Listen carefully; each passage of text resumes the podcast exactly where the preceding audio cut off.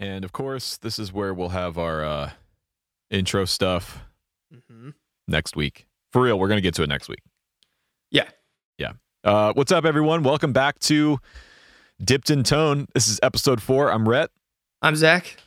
Yeah, man, we're three for three. Good episodes. About to have uh, four for four. 100% success Right. rate here.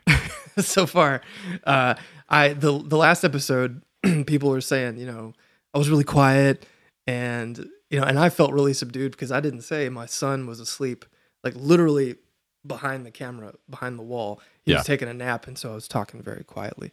But uh, but now I'm going to be a little bit more excited on this one, I think. So Or well, don't he's up and overshoot the mark. around. You know, don't overcompensate. for yeah, this one. yeah. Oh man. So uh, what's new? What's going on? Man, uh, n- nothing too much. I've been like fighting a lot of uh, battles overseas, trying to get uh, my supply lines kind of organized. Uh, a lot of the fab houses that like make my circuit boards are like going through some changes. COVID kind of like caused a lot of problems, and then they finally got back up and like you know back to normal.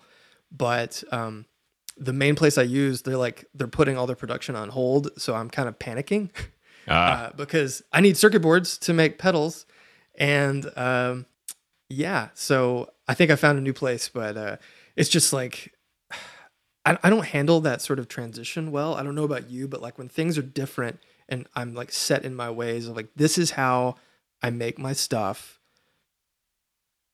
Like I don't want to change. Yeah. When I have to change, it like really, really, really stresses me out. So yeah. that's what I, I've been going through. obviously I don't deal with, you know, the the pedal and supply chain and logistics and all that kind of stuff. But um my version of that is workflow for like doing this kind of thing, recording stuff. Yeah. Um my big challenge right now is because I work out of a really small space and, you know, it's not actually my space yet. w- I'm having to constantly like all of my setups are temporary. So it's like right now I have all my recording stuff sitting on top of an amp road case. And then I'm gonna have to break all this down to shoot a video today. And then I'm gonna be on a, another podcast tonight. Shout out to uh, the Tone Control podcast. I'm gonna be a guest on on their show. Um, and so I'm gonna have to bring all this stuff back in here and reset up. And and so yeah, that that is one of the big things. We're getting close to buying a house. And uh, that's like probably the biggest thing I'm excited for is like not owning a home and like having a yard and all the homeowner stuff. It's God, I'll finally be able to have a room that just stays set up. I can just leave my stuff set up and not have to break it down all the time. Right. Yeah. For for us, when we finally got this place, because I was building everything out of a, a sm- like a really small bedroom in an apartment. Um, the the fact that I could have like a guitar room with like guitars and like stuff for for just having fun set up, and then have a garage where I could actually work was monumental. But even that for me, I'm like terrible at organization. Yep. So Same. all the time when I do live streams, people are like, "Can we see your workbench?" I'm like, "No," because it uh, it's just covered in junk. Because I, I'm really bad about not picking up after myself. I just like work, work, work, work, work, and then I leave. So uh, it's embarrassing. Yeah. You guys can't see this side of my room. um, it's just it's literally a pile of Pelican cases and gear and pedals and camera equipment and cables and it's I just push it over there and kind of it's just out of sight and out of mind so don't have to really stress about it and worry about it but Right. the day the day moving day comes or the time moving day comes is going to be a uh, a fresh hellish nightmare to try and I mean even just cable management dude like back there I, I got back behind my desk the other day. I installed a, a USB C hub and everything for my Mm. my work computer. And I got back there and looked at the mess. I was like oh Jesus Christ. This is this is bad. This is really bad. It's one of those things you think in the moment, you know, I really should have taken care of this when I started like putting all this together. Yeah. But then you just, you're like, ah, I'm too busy. I don't have time. And then, yeah, when you go to look at it, but I, f- I find moving very cathartic because then you kind of gives you the chance to organize everything and label everything. So when you get to the next place, you can do it well in your mind. You say, I can do this right. Can you just come um, move yeah. me then? Because I hate it. I I hate it. There are so many things I would rather do than move. well, do you know what happened to me when we bought our house? No. Okay, so uh we were were like we, we saw so many houses. It was a, such a stressful thing. And we finally found this place. And literally the day before we were set to move in to this house, and our, and our, our lease in our apartment was like up, we had to get out. Um, I I like started feeling bad. I, I had this like huge pressure in my chest, and the seasons were changing, and I thought, you know, maybe maybe it's just allergies. You know, the the pollen's really bothering me, but it kept getting worse and it kept getting worse. So I went to like a walk-in clinic, and they were like, "Yeah, that's really weird." And so they checked my blood, and I went home, and then a few hours later, they called me and they're like, "Hey, you need to go to the ER because you might be having a heart attack." What? yeah. So turns out I had what's called pericarditis, where I had like an upper respiratory infection that got to my chest. And when that happens, sometimes your body protects your heart by like swelling all the tissue around it. So your heart is just like being compressed. And it feels like someone's sitting on you. Like it, it's it's it's horrible. But I had to go to the ER. And so I was in the ER for 22 hours. Or Oh I was in the hospital God. for like 22 hours. I went, they checked me in, they immediately got me in a room and I just had to wait. And they like, you know, did all the scans, did all the stuff. Meanwhile, Morgan is having to move our entire apartment into our brand new house without me, just with the help of like my family, like her in laws, and like a bunch of my goofy pedal friends. Oh my god, dude. Uh, it was it was bad, but She's a hero, man. But I was okay. Uh, it's just they, they were like, yeah, you just take some ibuprofen. I'm like, well, can I go home? Like, don't make me stay here and pay for this. That's manage salt tablet. Take a salt tablet. Be all right. So walk it off. yeah, it's all right. I'll be off. That's crazy, man. Yeah, I, I uh, never knew that, and I've decided for this for this next. Uh, well, first of all, I'm glad you're okay. So, con- congratulations on making it. Uh, I have decided for this next move, we're hiring a pedal company. So, or no, Jesus Christ, not a pedal company. We're gonna hire Mythos pedals. We're gonna hire a moving company. Um, because Tilly, you know, we've we've been together for eight and a half years now, and for her, you know, every year she would, well, almost every year she would move. So it'd be apartment, new roommate, apartment, new roommate, and then we moved in together, and then we got married, and we had a place in in Atlanta for a while. So it's like I've moved with her at this point probably nine times, Yeah. and I'm just done with it. I'm just done. Like, Yeah. I've I've moved in and out of this basement tons of times. I've moved in and out of apartments. I mean, I know it's part of life. Everyone's done it, right? Woe is me, sob story. But now it's like we're 30 years old. We're we're you know finally making some adult money, and I'm just gonna pay. We actually don't have that much stuff, Right. believe it or not. Like we don't have that much. We have one storage unit and then some stuff here in the basement. So w- we could do it all in one truck, and I'm just gonna have a moving company come in and just do all of it because I'm I'm done. Yeah. Yeah. Uh, I- Anyways. I, recommend that. Yeah. This is not a moving podcast. No, This is no. a guitar podcast. Um, man. So we got a couple of uh, topics here. Sure, sure, sure, sure, sure. The first one I really like. You uh, you pitched this. Shat on the shape. Rhett doesn't like guitar shapes. Zach likes. That's true. We have very different tastes in guitar Yeah. shapes. So this is an interesting topic because, first of all, this is all subjective, and we should preface this by saying um, there is no right or wrong here. Okay, this is just personal preference, and uh, what you like is different than what I like, and what the viewers like is different than what we like, and that's totally cool. Okay, that that Sure. makes us all unique, um, little snowflakes. But uh, you you sent me some stuff last week. You're like, hey man, what do you think about this? Yeah. It's like, mm-mm. Well, for those that don't know, I have I'm trying to like purge some gear, and so I've, I've been thinking of like all these trades and things I could do. And every time I see something that could be, you know, potential trade bait, I'll, I'll send a, a link to Rhett, and most of the time he's like, "Yeah, it's not that um I'm not that brash about it. No, I, I no. I'm a little bit more uh uh yeah, um, it's like, well, I don't. That's not my favorite thing, but hey, whatever floats your bur- boat, man. Whatever blows your skirt up, you know. So uh, the first one that you sent me last week, Mm. I have it pulled up here. Uh, the Frank Brothers. Now we should we should I, I should start by saying um, this is just my personal preference. I'm not here to shit on anybody's guitar brand. I'm not here Yeah. to shit on any builders. I'm sure this is an amazing guitar. I've never played one. Mhm. Uh, we're just talking about the shape here. We're not talking Yeah. about the tone, the playability, the build quality, any of that stuff. To me, I don't think this shape looks great. I think it's a little, the proportions are just a little weird, yeah. but you dig it. Why do you dig it? Man, it's it's because it's different, I think. Because for those listening to the podcast, um, picture, if you will, a like double cutaway Les Paul, but both of the cutaways are kind of they're pointy. They're almost like mini, uh, like like two Explorer horns. Um, I don't think they- this looks like a Les Paul at all. well, I mean, it's got the, the waist. You know, it's like you know that sort of body. I mean, It looks more to me, it looks more like a, okay, if you took the bottom half of a Telecaster, because that's what like the lower bout sort of looks like. It's almost like a Tele shape Mm.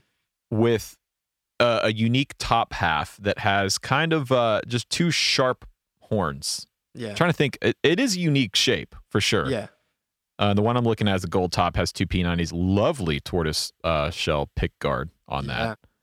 Um, I just man, here's what it is. It's the to me, it's the asymmetry in the horns, the fact that they're they're off balance and they're kind of pointed almost in two different directions here. hmm It's it's kind of throwing me off a little bit. Yeah, there, there's just some. I've been following them for a while because I remember I first heard about them when um, there's like the guitar showcase at NAMM where all Yeah. the, the Boutique guitar showcase. small companies kind of like showcase their stuff. I, I saw the because they have a couple different models, and um, I was like, yeah, that's kind of you know unique. And then Joey Landreth because they're they're uh, I think they're out of Toronto or they're based out of Canada.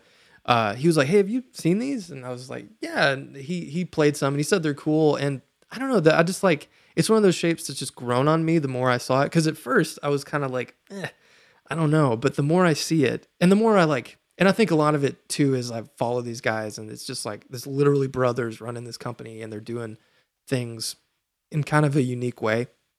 It just gets me excited because, to be quite honest, when I first saw the Novo, I didn't like it. Mm. I was like, that's kind of weird. And then after Mhm. I kept looking at it, I was like, no, I get it, you know. Yeah, But the Novo thing is is very polarizing. Um, it is. I've seen comments about my my Serus J that are and people are just like that is the most hideous guitar I've ever seen. I can't believe anybody likes that. And and you know what? I love it, but I get it. I totally get it. It's like, yeah, you know what? That's not for everybody. It's a weird shape, it's a funky look. It doesn't look like anything traditional. But to me, the proportions are right on it. Like Yeah. I think that's something Dennis does really well. If you look at all of his shapes that he does, they're all unique, but they're proportioned right. And I think that's incredibly hard to do. Yeah. Yeah. The, how a guitar sits in your lap or hangs on a strap, how it fits against your body is, I would say, probably the most important part apart from the sound. Right. Right. So yeah, that's the thing. And and the, go, talking about the Frank brothers, I love that. You know, small company brothers. It Yeah. looks. I mean, even just by looking at the pictures, I can tell this is probably an unbelievable sounding guitar. I also love the uh the the, the headstock here. They've got um they match with the pickguard material. That's Oh, a man. great touch. Yeah. The Uh, headstock, they call it a bow tie, and it looks like a bow tie turned upright. And Yeah. I, I love the headstock and I love their logos and all the stuff they do. Like, I don't, to me, it's just sharp, but I get it. Yeah, and, and I struggle to talk about this because I hate I don't want to talk bad about some like this is somebody's design and and they put a lot of work in this, but uh it's just the shape I just can't I just can't get behind it, man. It's a valid conversation. I mean, like th- there's a lot of shapes in the guitar world that that have been around for ages that I just like. I could never, ever, ever, ever, ever see myself playing guitar. You know, like some, Like- some of the like Ibanez what? stuff. Oh yeah, okay. You I was gonna say what's your what's your sort of uh, kryptonite here? Yeah, I mean, like those sort of things I find very um, unappealing. Like, uh, okay, a, mo- a more modern, more, well, modern is not the right word, but a more contemporary example is the new D'Angelico electric stuff. Mm. People are head over heels about those things, and I've played them. Like they're good guitars, but I aesthetically they do not tickle my fancy at all. Yeah. So, What about? I mean, because the shapes are relatively traditional. So, what is it about the the new D- D'Angelico that you don't dig? There's it's, it's little things. There's like this the shape of the cutaway. It's like really like t- I I'm a slave to m- minutia. Uh, Mhm. like those Sick sort of name, things dude. really bother me. I mean, you know, um, and maybe we'll talk about this later on in this podcast. But like the, the- I sweat the small stuff, and those things are really hard for me to get past. Like just Mm. little details. I'm not a huge fan of like the D'Angelico headstock shape on an electric guitar. I think on a on a, a jazz box, the Yeah. little um little metal thing in the headstock. Yeah, the little decorative- cool, Right. but on a on just a, like a 335 copy, it just like I don't know.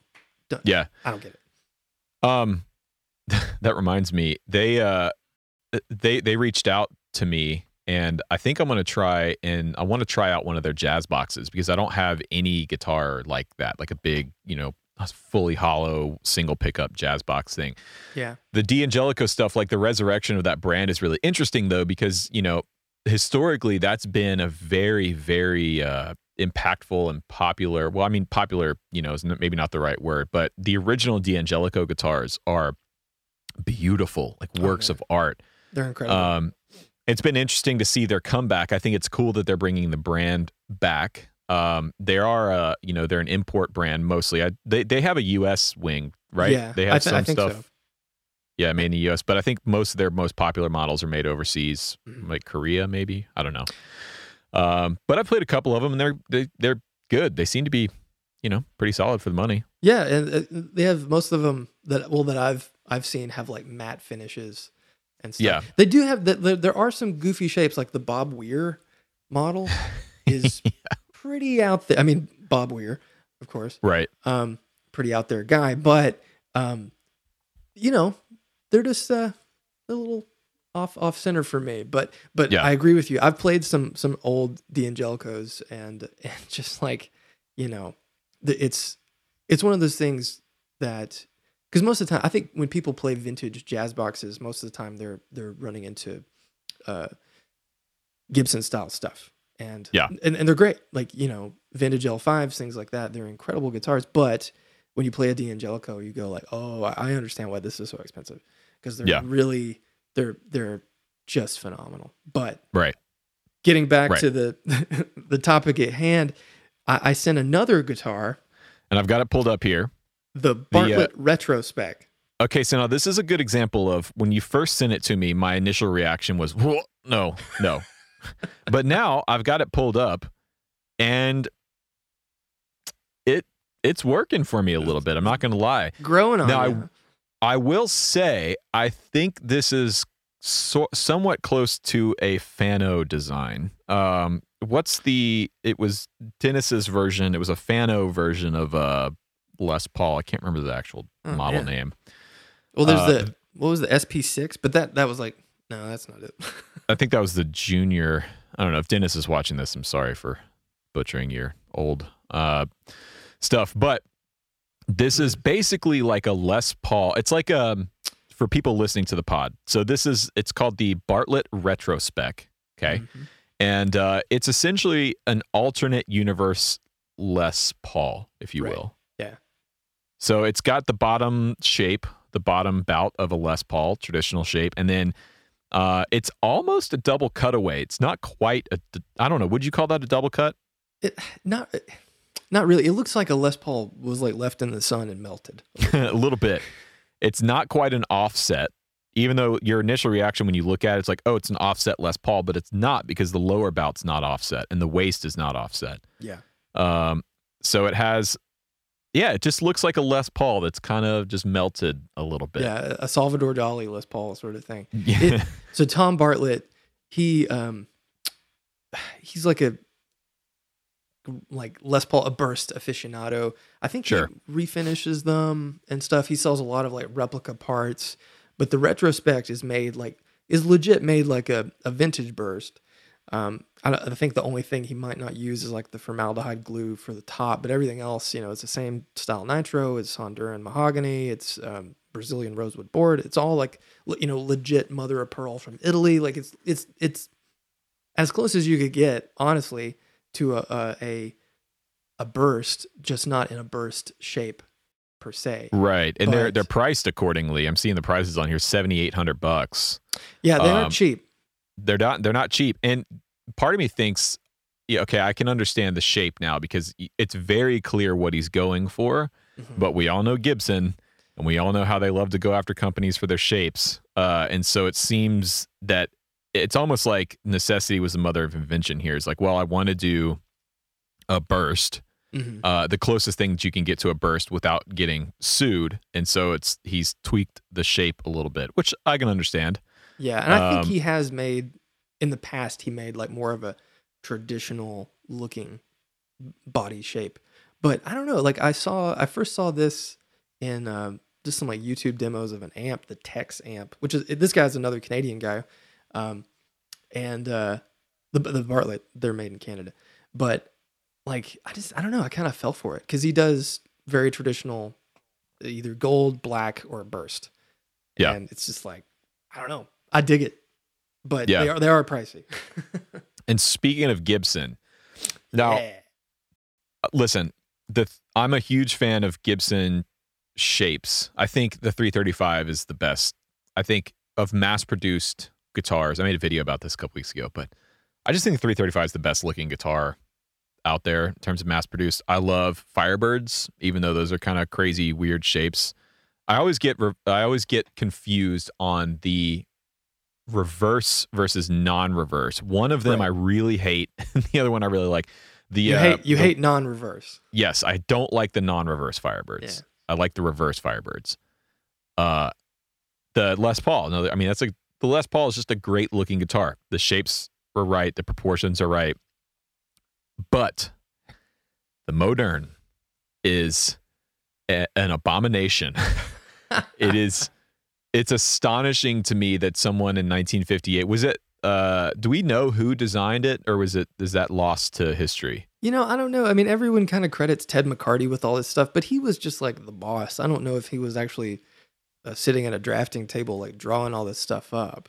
Well, according Uh, to lore, the 335 was the actual brainchild of McCarty, but I don't know that Yeah. any other guitar really was attributed to him. Well, you know, you know what's so weird about the 335, and I think about this a lot. You know, you you there's the the the famous story of Les Paul and the Log, which was like the guitar he initially pitched to Gibson, which was a center block, like a, a four by four piece of wood with Epiphone guitar wings like affixed to it, which is basically A a 335. 335. Right. Uh, so like you know, it, it's kind of funny that I feel like Les kind of gets left out of the conversation so often about the 335 when in essence he was the first guy to do that because he played that stupid thing. Like if you've seen it, like it's a it's a real like ugly goofy guitar, but it, it's I mean it, it definitely did a thing that no one else had done up until that point. But very um very curious. I don't know who who came up with all the the actual like who sat and drew these things. You know. Well, the Modern, I think, is the ugliest guitar Um, ever. I, I think the Futura is uglier. Um, Let me see here. We're going to have an ugly off. so there was, for those that don't know, when the Flying V in 1958, um, there was four guitars. There was the, the Flying V, the Explorer, the Modern, and the Futura. And the Modern and the Futura never made it to production. Legend has it that like Billy Gibbons has the only production Modern. He says he doesn't. Um, I don't know. I mean, the myth is they cut him up and put him in the dumpster behind the Parsons Street plant. Which is what they should have done. Kill I- them all. I think it's cool. Like, yeah, I mean, explain the shape of the modern for those All right, listening. dude it's it's half of a flying v okay with this strange okay picture a flying v all right uh just a, a direct on profile shot of a flying v now cut that flying v in half The left side is a normal flying V shape. So you have the left wing of the V. The right side, which would be the bottom of the guitar if it was on your lap, is this strange compound curve with a with a horn cut out and then a smaller like little baby flying V wing. It's just wrong. The whole thing is just wrong. I've got the Futura pulled up here. The Futura looks like a bad Dean copy of an Explorer, Yeah. which it's ugly, but I okay, I can kind of forgive it. At least it's somewhat symmetrical. It's it's wacky looking, whatever. The Modern is awful. It's You just even- awful. you didn't even talk about the headstock No, no, wait. Uh, I can't. Hold because the headstock is what people call a whale tail headstock. I don't have a picture of the headstock here. Oh man. see. Oh Jesus. because It's it's, like it's like a, it's it's also like it, it looks kind of like this like it it looks like a whale tail like sticking out of the ocean only with tuners on it it's such oh a yeah, goofy yeah, yeah. thing Yep, you're right. Yep. And dude, I saw I was at Guitar Center. Uh, this was probably last year sometime. My local Guitar Center actually ha- usually has a really great used wall. I go in there to check out the used wall, and usually they have a killer selection of used stuff. And they had I, I took a picture of it. I'll try and find it and send it to you so you can post it in the pod. But uh, it was a it would have been uh Henry J era probably early 2000s. I don't know exactly what year, but it was a reissue. It was like a black, I think it was a V, but it had the Modern headstock on it. And I Uh-huh. remember, look, I took a picture of it and I was like, what in God's name are they doing here? I I just don't I don't get it, man. I really don't get it. it's so weird that i like it i don't know it's just one of those things um it, it's just it's just goofy are there any guitar shapes that that you like that maybe i wouldn't like i mean maybe not but based off this conversation I mean, I really love the Firebird, the reverse Firebird. No wait, see, I still can't get it Yeah, get it straight. Reverse, yeah, Yeah, the Well, it's, reverse it's fun. The Firebird. Firebird's so so weird because like it was just the Firebird, and then they made the non-reverse Firebird, and they call like there's no just like Firebird, you know? Yeah. it's it's Right. kind of convoluted. Um, I don't know, man. I'm pretty straight ahead on. I mean, I love. We both love the Novo shape, right? Yeah. I, I a lot of people don't. Um, but I'm looking around. It's like, I mean, uh, le- actually, here, let me grab this and see what you think about this. Okay. Oh shit. So, speaking of uh, the boutique guitar showcase, uh, Uh, Diego Vila, Vila guitars. mm-hmm. Um, this is kind of a unique. Let me let me get this in the shot here, so everyone can see it. This is a beautiful guitar, beautifully made guitar, uh, but it's got kind of a unique shape, sort of like Jetsons era '50s, you know, jet age kind of kind of shape. Uh, I love this thing. It's on loan. It's not mine, but um, yeah, Diego builds incredible guitars, but it's a it's a somewhat polarizing shape here. What do you think about that? It, it looks kind of like a, a a Revolta Mondata Yeah, body shape, but Yeah. with um, do you remember Italia guitars? Do you remember those? no, no. Yeah, they were like um, an import brand that made spiritual successors to all the weird Italian guitars from the 60s and that had Oh, okay. all the mega pearloid goofy looking things. It kind of reminds me of that. I mean, but I like I, I don't like the headstock on that, but I do like the body shape and the pick guard. Right. the- the I, I love the headstock. yeah. See, this is one of those things that to me, and now I like it because it does kind of look like something Dennis would have designed, but I like the the sort of offset, funky, weird thing. Uh, it's got a massive neck on it, which I love. I mean, this is probably one of the biggest necks I've ever played. The body's Um, killer. Uh, super cool looking body. But yeah, that headstock headstocks can be a make or break for me. Like yeah. it, it almost more so than a body shape sometimes. Oh, I'm the same way. Headstocks, headstocks will completely ruin a guitar shape. A, a perfect example of this, and another great example of of great guitars. I've played them before, and they're amazing. The Tyler guitars. I oh, like a Tyler Strat. Yeah. I can't do it because of the headstock shape. The- Just can't do it. they're goofy. They look like uh, they look like you put a Strat headstock into Photoshop and used a like a pixelate filter on it or Yeah. something. It's very, it's very the all the Tylers I've ever seen in person because they he he I don't know makes like normal looking guitars too. But most of the ones I've seen have always been like the ones that are like dipped Yeah. uh, and very weird. That would probably be way more fashionable now uh, than when I first saw them because now everyone's like hydro dipping their shoes and stupid stuff. I've been on YouTube. I know what's going on. Oh man. So yeah, that's you know the shape thing is uh it's an interesting discussion. So let us know in the comments down below if you're watching this on YouTube. Uh, Yeah. What what shapes do you love? What do you hate? Um, it's totally cool. Uh, like I said, we get it's a completely subjective thing, you know. Um, but and actually recently, so I've been a big SG fan for a long time, but I just noticed for the first time, and I can't believe it took me this long to notice it, that the horns on the SG are asymmetrical, Yeah, yeah. It's not a it's not a perfectly mirror image. and and now it's I, I it's completely killed the SG for me. I don't know why. It just every time I look at an SG now, I just look at how like oh the horns are not the same shape. I don't like yeah, it. it. I, I have a love hate relationship with SGs because I love how they sound, and Yeah. standing up and playing an SG is is like it's it's a rock and roll experience, you know. Yeah. But playing them sitting down, I kind of run into the same problems I have playing a Firebird. I feel like it kind of feels far away. Firebird feels more far away. It feels like I'm playing a bass. Yeah. But but the SG just sits kind of funny, whereas a Les Paul kind of sits more in my comfort zone. Um, it's so funny. Like I was so nervous talking about Novo again that Novos, like because of their size, would not sit right for me.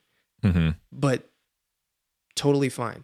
Totally, totally fine. Again, because Dennis designs he designs the body shape to be as ergonomic as possible. I mean, it's Yeah. really brilliant like what he's doing. It's not just about the aesthetic of it, it's about how it feels standing up, how it feels sitting down. Um, and I've seen that firsthand um, because I've had input on, well, I don't know if I can. Anyways, I've seen the design process firsthand, and uh, he thinks about all of that stuff. I mean, Yeah. he he. It's not just how it looks on a picture or an Instagram post. It's like how it feels when you're sitting down and playing it. I I think it shocks a lot of people how big those guitars are because when Yeah, they actually get guitars. to see them, they're like, "Oh, wow!" Because it's Yeah. it's a big guitar. yeah, exactly. Which I love. Except for love the, the Solus, kind of feels more normal guitar sized and Yeah, the Solus is know. more of um. I've got the prototype one here still. Bragging. Uh, it's it's almost yeah, it's more like a Fender size, like an actual Fender size. Whereas like if you look at a Novo in a picture, you just kind of automatically assume it's the size of a Strat or a Tele or something. It's not. They're bigger. They're way yeah, bigger. Yeah, yeah, So the Solus is more like a traditional Fender or Gibson design. yeah, totally.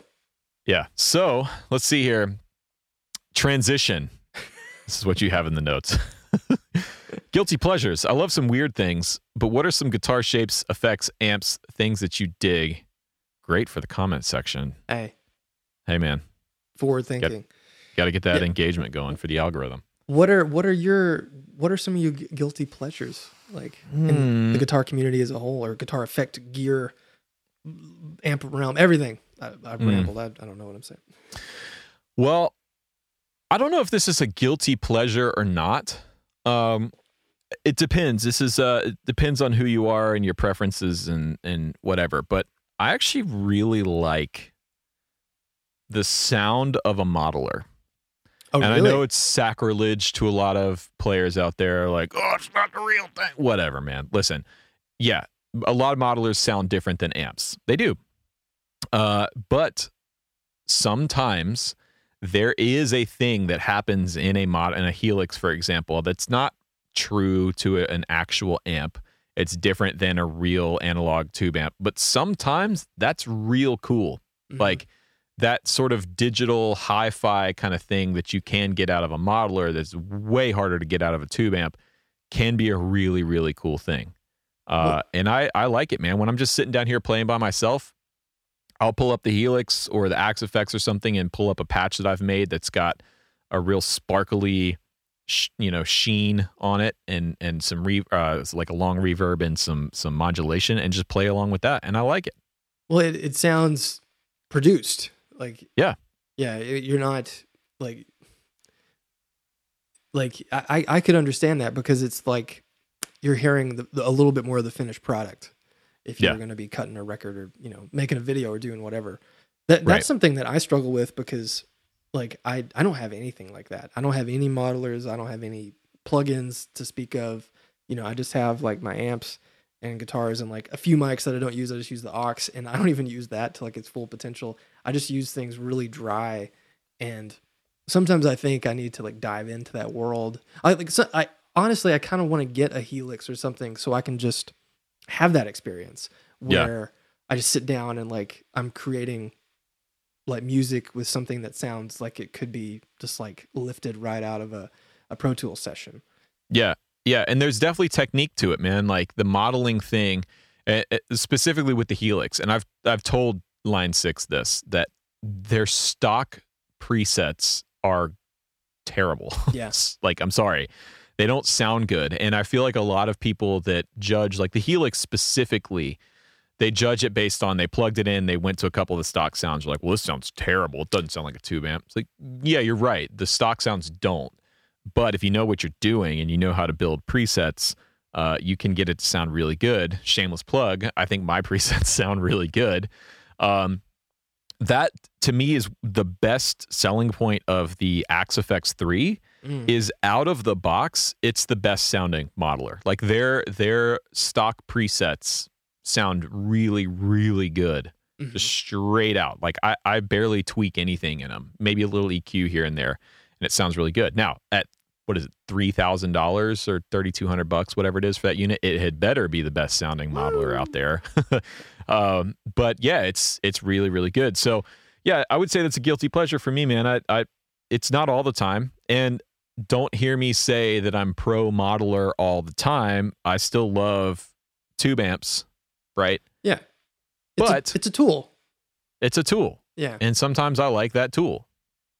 Yeah, I I think the Don't only thing me. that I kind of get really, and I, I don't own one, I want one, uh, and I, I don't I don't even know why. I, I really, really, really want a crazy like high gain metal guitar. Okay. You know, like I don't play like that, but I want to learn some things, and not like I mean like just something that I can like chug on that has really high output pickups and like those sort of things. 'Cause I, you know, I like that the um the stuff that like Keith Merrow does and the those sort of like instrumental just heavy tracks. Like I think that's really cool and that's one of those things that I think if most people like met me and saw my gear, they'd be like, "Oh, this guy just listens to, you know, Billy Gibbons and Joe Bonamassa He's all a the time." he's a blah, blah, blah." boomer blues but actually, guy. like, you know, I, I love that kind of music too, the the heavier stuff. Um, yeah. So that that's the one thing that I I, I always see him pop up on Craigslist. I'm I'm gonna get that one, but I never do. So Are you talking about like, you know, a six string with a Floyd and high output pickups, or are you talking about like an extended range fan fret, super modern? Just thing. mainly like a shredder guitar. No, I don't like Floyd's. Like the Floyd's don't do it for me. I like like you know like a more of a, a Hipshot, just a fixed bridge. But like I I physically because of my hand I couldn't play like a seven or eight string guitar like comfortably. It's just it wouldn't make sense. But like I want like a six string that I can detune and like just have really high output pickups and just chug on. Because Yeah. when when I was like 16 or 17, like all I listened to was like Metallica and like Megadeth and stuff like that. And so there's a part of me that wants to go back to that and just Man, I never had that. I never had that phase. I mean, the heaviest stuff I would listen to in high school was like Maylene and the Sons of Disa- Disaster. Do you know them? no. Oh man, yeah, it's like hard, hard, hard Southern rock. Mhm. Yeah, so I'd listen to like Maylene, um, but I never really got into the super heavy stuff. I'm not a Metallica fan. I'm sorry, just I just can't do it. And a, a it. lot of the the metal from the 70s and 80s and stuff is just not my thing. So I just and then more recently, like I've I've been listening to a lot of different stuff, trying to kind of expand my horizons. And um, I've been listening to a lot of the modern sort of guitar bands that are really popular right now, the progressive and instrumental bands and stuff. And it just doesn't. I was actually having this conversation with a friend of mine the other day, and uh, he and I were talking, and I was like, you know what it is? there's not enough space. Yeah. Like it, it like they just fill up all the it, all of the space in the song is filled up by guitar parts and then by drum fills and and other, not a bad thing. It just doesn't do it for me. You know, Yeah. it, it it's I, I like players like um you know this is kind of completely out of left field, but like okay, John Scofield for example. Why do I like John Scofield so much? Because he leaves so much space in his playing. Yeah. The now this is they're a heavy band, but they're not necessarily like a. I wouldn't say they're like a metal band, but have you ever listened to bands like um, Pelican or Russian Circles or anything like that? It's just like just heavy, slow, but like melodic and stuff. It just sounds like the soundtrack to a like aliens and space eating people on a you know planet sort of movie. It's just Yeah. great, but like that sort of stuff I really dig. But those guys like like I they they all play like Les Pauls and you know bands Yeah. like uh, Baroness. They play like Fender guitars and like I like I love Baroness and like that sort of thing. But it's you know I don't know like I just have this this part of me that wants to play really loud heavy music, uh, and like potentially get a fine from my HOA. My version of that is Muse. Okay, I yeah, I love love Muse. Yeah. Seen them live twice. Um, yeah, that's like that giant anthemic, heavy, um, re- revolt rock. right. Yeah, man, I love love that shit. Yeah, it's Uh. I saw them. This would have been six or seven years ago now in Atlanta. I, the first time I saw them, they opened for U2 on the 360 tour, and that was epic. It was yeah, awesome. And then the second time they came and headlined a festival here in Atlanta, and, and we saw them. And um, man, yeah, I loved it. I was so fired up. they're legit. They're the real deal. Yeah, yeah, Did- man. Talking about concerts, is there any concert that, like, if you admitted that you went to somebody, they would like say what or like shame you, but you had a good time? Because I have Oh. a concert that I went to when I was in high school that people are like, Zach, what the hell are you doing? Well, I don't know that people would necessarily shame me for this. I was, I will say, I was surprised. So, uh, usually every year about this time of year, we have a big music festival in Atlanta called Music Midtown. It's been going on since the '90s. It's awesome, and, and it's a huge festival. I mean, they get a list uh, bands coming through. It's a multi-day festival, and um, this was this would have been two years ago now. Um, some friends of mine, the revivalists, were playing, and we Tilly and I went and and saw them, and uh, we we were hanging out after the show, and we were like, okay, well, we're gonna head out, and Fall Out Boy was playing. They were headlining one of the stages that night, and so we were like, all right, well, we'll just we'll swing by, we'll catch one of their songs, you know, right when they're set, and then we'll we'll get out of here. And dude, we stayed for the whole set, and I will be damned if it wasn't the best, one of the best shows I've ever seen. Like I was never a huge Fall Out Boy fan in in high school or whatever. I knew their hits or whatever. yeah, yeah. They kick ass live. Absolutely kick ass live. That's I will go see them again at some point in the near future. It was sick. That's so funny. The the band I saw that most people would say, What? Uh, in high school I went and saw Creed, Yeah. Sevendust, yeah. Finger Finger Eleven, all in one bill. And yeah. dude, it was awesome. It like Yeah. I mean, like Creed, you know, whatever, Scott Stapp, but just like they were a good band. Like, you know, they were legit like talented dudes, especially, you know, Mark Tremonti. But Yeah. like it was it was like great. Sevendust was awesome, Finger Eleven was awesome. But I think one of the funniest things I ever not it's not I don't know if funny is the right word, but I saw Lit open for No Doubt, which Okay. was No Doubt was oh my gosh, amazing. But the opening band for both of them was the Black Eyed Peas before Fergie. And they were incredible. Like mind blowing how good this band was. And it was at um, St- uh, the Starwood Amphitheater in Nashville before they tore it down, this big outdoor venue. And no joke, we were in, there's like a covered pavilion part that was closest to the stage, and that's where I was. I was like one of the few people standing up, like getting into the Black Eyed Peas. Everyone else was like sitting down, just like, this isn't what I came for. But they were amazing. And there's there's a really cool documentary about the original female vocalist for that band, and she was basically like asked to leave, but she was there and just like man, you if anyone's never heard like old Black Eyed Peas stuff, you should like check it out because it's different and it's it's really good. It's, it's like it's awesome music. I yeah, I, that would. Uh, I'm not a Black Eyed Peas fan. I, they're one of the bands for me that it's it's like nails on a chalkboard. Well, But I've now, never heard it. Yeah, I've never heard any of their older stuff. you. It was more like R and B. Like it, it's different. Like, I Yeah. think you, you would you would probably dig it if if I played it for you. You'd be like, what what is this? I don't know what this is. Yeah. Well, it's kind of like Maroon Five, man. Songs about Jane. It's one of the best Yep. record of the 2000s, and they the, the stuff that they put out since is like, guys, don't just just do do that. Do that record like again. It was phenomenal. Yeah, the I, I don't understand what happened. I mean, I think it's just like their fame kind of got ahead of them, but um but yeah, what a weird transition for a band that was like such a band Yeah. to go to now just being like some really just a overproduced, you know, just making songs in a studio that you don't really even play live. I mean, you just play Yeah. the track. Yeah. Right. Yeah. Coldplay's kind of done that too, unfortunately. I mean, the first few Coldplay records are like cornerstones for me as as far as just amazing records. I mean, The Scientist is one of the the, Scientist is a perfect song. It's just a perfect song. There's nothing about that song that needs to change. Yeah. And then you know the stuff they put out since Mylo Xyloto, since like 2012, they've just kind of gotten just more and more like, ugh, dude, Do you think b- do that again? Do you think there's any band that has been like consistently, you know, on point with everything, you know? No, I think it's just I, I don't. It's part of part of human. It's just part of creativity, right? Like, right.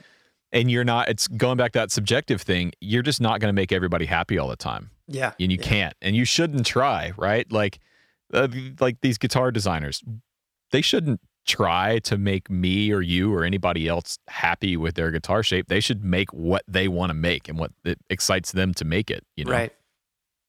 Yeah, I um I, I totally agree, and it, it's it's funny though. Like you see bands, I, it, I, I just feel like talking about music right now, like that. Kind of let the market dictate what they're going to do, and the prime example, in my opinion, is Weezer. Um, Yeah. like I I love Weezer. The well, um, the first couple records, you know, and it's just crazy. Like I had no idea how many like albums Weezer actually had. Right. Like go on Spotify, there's like so many records and they're all the same and they're all really like not great. There's a few good songs every now and again, but it's just like wow, like what happened? You know, I I think it like that's a very interesting thing. Like a band that actually still tours and is kind of I mean like people know who Weezer is, but you know, it's just a shell of their former self in a, in a sad way. Yeah, I, I don't know, man. I mean, I'm I'm sure there's bands out there, you know, and I think bands that have maintained their sort of artistic integrity and continued to make great stuff were bands that weren't together for very long, right? You think about Yeah. the Beatles, right? Yeah. They were only together for 10 years. You know, they That's so crazy. ha- had they continued on, I'm sure the Beatles would have made a, a shitty record or two. right. You know, it's just Yeah. it's just inevitable, man. You can't you can't have hits all the time. Yep. Uh, what about you? What's what's guilty pleasures in terms of guitar stuff? Well, apart from the shredder thing, like, I mean, that's that's the biggest thing I think is like really shreddy guitars and, and actually like really high gain amps. Like, you wouldn't think that I would like that. So for me, that is kind of a guilty pleasure. Um, I, I think that's that's probably the biggest the biggest thing. Um, Yeah, you should just get a Helix, man. I know I should. I, Or I some need kind of modeler. like, just find one used or something. And then Yeah, because- I'm sure there's one on Craigslist floating around that I could I could. Yeah, be, because what it's what it is is like you could just fire up a couple of high gain sounds in a modeler and have that sort of you know mm. scratch that itch of wanting to get a high gain sound out and then be like okay cool that was Yeah. that was good you don't, don't- need to go out and spend three grand on like a you know I don't have to buy a Diezel Herbert or anything Yeah. like that. Have you ever played one of those? no no dude I, there's too many fucking cool. knobs on the front of that thing. It's mm, just Yeah. there's too much. Like the the I look at them and I'm like, man, that's that's my anti amp. Yeah, yeah. I, I the, the uh, Earthquaker, they had an amp Earthquaker Devices, the pedal company, they had an amp that someone built for them that was just like a volume Yeah. knob. They have it at And- NAMM every year. Yeah. Like I was like, oh, that's that's what I need. I just need Yeah. I just need more go. Yeah. Yeah. I, I used to have a um a, well, it wasn't really a rule, it was thing I, I would say. It was like what was it? If there's more knobs than ah, shit, I can't remember what it was. There was like a rule that I had. It was like more knobs on the amp than something, and I wasn't into it. But anyway, the point was like the amps that have uh like the 5150s are, are that like that for me. I used to use one at Rick's studio a lot. Like that was his go-to clean amp, which I never understood because he had a great Yeah. deluxe reverb and twin and everything. But he had this 5150, like three channel thing and independent EQs for each channel, and you could do. it. I was like, man, just just get a you know if you want the high gain thing. Eddie was able to do all that stuff with a Marshall or whatever Right. he happened to be using at the time. I'm not a huge Van Halen fan. Uh, crucify me in the comments if you want to, but um, yeah, I just the the multi-channel super high gain and things like oh it's got a great clean tone a great edge of breakup tone great overdrive tone great lead tone all in one amp it's like no it doesn't it one amp can't do all that stuff super well it might do one of those things or two of those things pretty good but i i i don't know I can't think of any. Yeah, I'm like that. That might be a good thing for people to comment on. Comment on like, is there an amp that can do all of that? Like, I mean, that's super subjective. Um, but you're right. Like, you know, Mesa Boogie is another example. It's like the the amps that I have loved the most typically have less knobs. They shouldn't have like more knobs than tubes or something. That maybe Yeah, yeah, yeah. I think it's it's a good it's a good tool, right? Like if you need in the past, if you needed a tube amp that would do a pretty good clean sound, a pretty good drive sound, and it would take pedals pretty well, yeah, okay, cool. Something like a Mesa, something, you know, whatever. But to say that it's like, yeah, it has, you know, Fender cleans and Marshall Plexi overdrives and does all that stuff. Even the more modern, like boutique stuff, like the third power kitchen sink. Yeah. I really like the third power amps, but I've played the Mm. kitchen sink and it's like this is a this is a jack of all trades, master of none amp. yeah. Where I think it would be better to have two amps that do like have a really great clean amp and have a really great, you know, dirty amp or whatever. when at the last NAMM, because you went to boutique amps and did all that thing, right? Mm-hmm. Mm-hmm. Did Did you play that new the Synergy, which is like the new Randall, the new Egnater with like the modules? Have you? Yeah, Did you I actually that? have I have a, a combo out in the the live room right now. They sent me last week Mm. to check out it's just on loan, and they sent me uh, the Morgan module, the AC20, which will actually be kind of cool to shoot it out against my AC20 behind me here. Yeah, um, They sent me the Soldano module, which is what I have in there right now, and then they sent me I think a Friedman module. Okay. Yeah. That, For those of you that don't know, basically the synergy thing, uh, the one I have out there is a 112 combo, and it's it's a tube amp. It's got two power section, two preamp section, um, but you essentially have these these modules. Think of like a 500 series module in the recording world that are different tone stack and preamp sections from different amplifiers. So you have like a Morgan AC20, you have a Soldano SLO 100, you have a Friedman BE 100, and you literally plug in these modules and you're essentially revoicing that amplifier to be that kind of Yeah. thing. Um, interesting can- idea. you can have a really curated like multi-channel amplifier that is set to you. It's kind of like having like like Nintendo cartridges like right on the front of the or something. Yeah, yeah, it's exactly like that. Um, I haven't spent too much time with that one out there yet. I had it got here right when we were getting ready for the last live show, and I just haven't had time to like really mess with it. It's got a Creamback in it, and um, Nice. it's got some cool features on it, man. It's got a direct out. It's it's fully tube. Um, it's got a you know foot switch kind of thing. I just I don't know. I need before I before I pass judgment on it, I need to actually like spend time playing it and seeing Yeah. what it does well.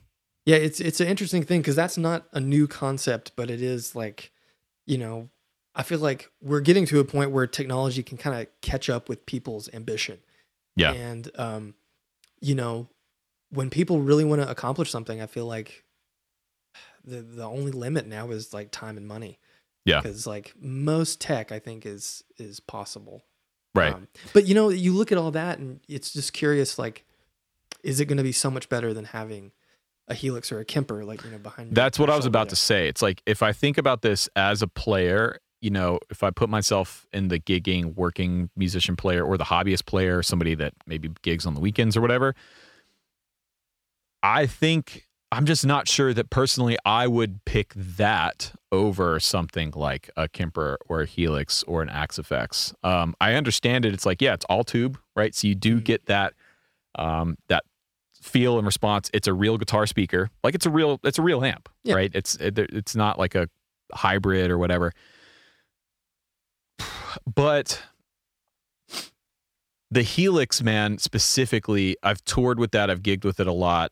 Um, the Axe FX was going to be my uh, my festival rig for this year. That's what I was planning. I was planning on building the Axe FX out as my go-to, like grab and go fly rig, festival rig. Obviously, Yeah. that didn't happen. Yeah. But I have a lot of experience with the Helix live, and dude, it's good for for live setting. It's good, and it's a great tool. Um, I just think I would go with that now.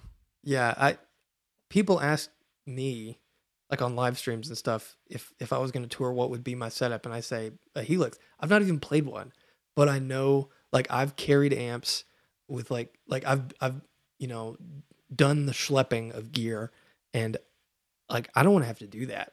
Yeah. You know, the the only reason you don't need that is if you're playing tiny little like bar gigs, you know. or or if you are on a gig um like last year i had the opportunity to to do some pretty big tours and and it was every venue we were playing was a union venue which means that as soon as you pull up there's union guys unloading all your gear you you really don't have to touch your gear and in that case and we're playing arenas and so in that case it's like yeah i'm going to bring my big amp i'm going to bring my full Right. rig because we have a trailer we have stage hands we have people there to help you move and, and schlep all the stuff for you. And I've road cases for everything. Um, and so in that kind of setting, and yeah, bring your big stuff, bring bring your big rig. But I- you everything know, else, man, yeah, Well, I, I just think it like the one thing I would want to ask is is the experience better for you as a player when you have the actual like amp sitting behind you? yes. Yeah, um, okay. For a few reasons. One, because you're moving air. When you're in a big room on a big stage, and you can like I had my FTR on that tour. Uh, I've said it a million times that amp's loud as shit. But because we were on arena stages, I was able to run it wide open at its like where it liked to live, where it liked to Mhm. sit, and that amp through that 212, hitting it with a fuzz, hitting it with the different effects, even like your clean sound. There's that that sort of concussion, that sort of thud that happens when the note when a powerful amp is really pushing, the transformers are really pushing, the speakers are really pushing. That's where the the guitar and amp wants to be, and and Yeah. when that starts to happen, the amp becomes part of the instrument because the guitar and amp are interacting, right? Mhm. So, yeah, it was really cool. There's also just sort of the tactile element and and sort of the psychological element of like, yeah, I've got my amp. I'm like, I've got my thing behind me.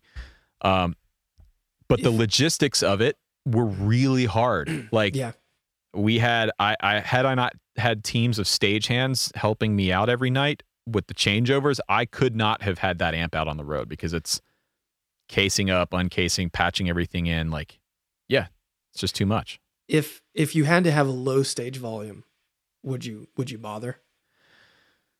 Um, I mean, I know like an arena or whatever is kind of it's not as big of a contentious point, but you know, let's say you had to just have your head and you had to have the you know mic'd up in an ISO cab or something. Would would would then you just say I'm just going to bring a multi effect you know modeler? thing? yeah, yeah. I think now I would bring just the the Helix or a smaller amp or whatever, just because when you when you attenuate an amp uh, or something like that, you're just not. It, it's not doing what it wants to do. Right. Um, and and the the best alternative is using something like the Ox or the Captor X, the Torpedo Captor X. Those are really good options. They let you run your amp. You can run the amp where it likes to be, but the trade off there is you're not getting the drive from the cabinet, right? Right. Yeah. It- It's really about moving air. it's really what it's about. And if you can't do that, then you're giving up one of the, the main advantages of using your big rig out on the road. So at that point, then it becomes more about a balance of convenience, ease of transport. Because the other thing too, man, like the older I've gotten, um, you can really hurt yourself Yeah. Yes. Yes. Like, dude my the the ftr head in its case in its head case is almost 90 pounds Yeah. just the head the cabinet the 212 is about the same weight like loading that stuff in and out of trailers all the time you can really hurt your back i've i've almost screwed my hands up where you know you put one case on top of another you're pushing out and it slips and it almost pinches your hand like that is a consideration to take when Mm. you're moving your own gear all the time like it's a you know it's not the most practical thing when when we were flying to England recently, and I, I took the Novo just in the mono bag. Like I, I don't have a great shoulder, and just walking around the airport with that thing on my back, it hurt my back. yeah Like you know, I couldn't imagine having like a dual mono case and like carrying a board and like doing all that kind of stuff, just night after night after night. It would, I think, it would really hurt me. So, I've yeah. done it, dude. I've done it dozens of times. The dual mono bag, two guitars, pulling a pedal board, and because I was filming everything all the time, my camera bag as well Right. with all my camera gear, trying to get through multiple airports and connecting flights. And dude, it's it's just a, a nightmare. Yeah, yeah, So Wow. yeah, man, that's you know, the that's that's really the now if you're a home player and you know just play whatever you want. We're we're talking Right. from like a gigging working perspective. yeah. know? I, th- I think everyone you kind of have to take a step back too and like look and see what really fits your situation because I feel like a lot of people get really tied into the excitement of like playing a thing, having a thing, doing that thing when you do your thing, mm-hmm. but like keep it practical because Yeah. you know like I was trying to use a, a Z rec at bar gigs. Stupid. Don't do that. You know you don't need that. right. you know Right. so you got you always have to like keep it in perspective regardless of how much you love it i think you know you got to be respectful of your audience and your your band members as well Yeah. Yeah. I mean, it, it's it's something to take into consideration. So, anyways, well, I think we about covered it.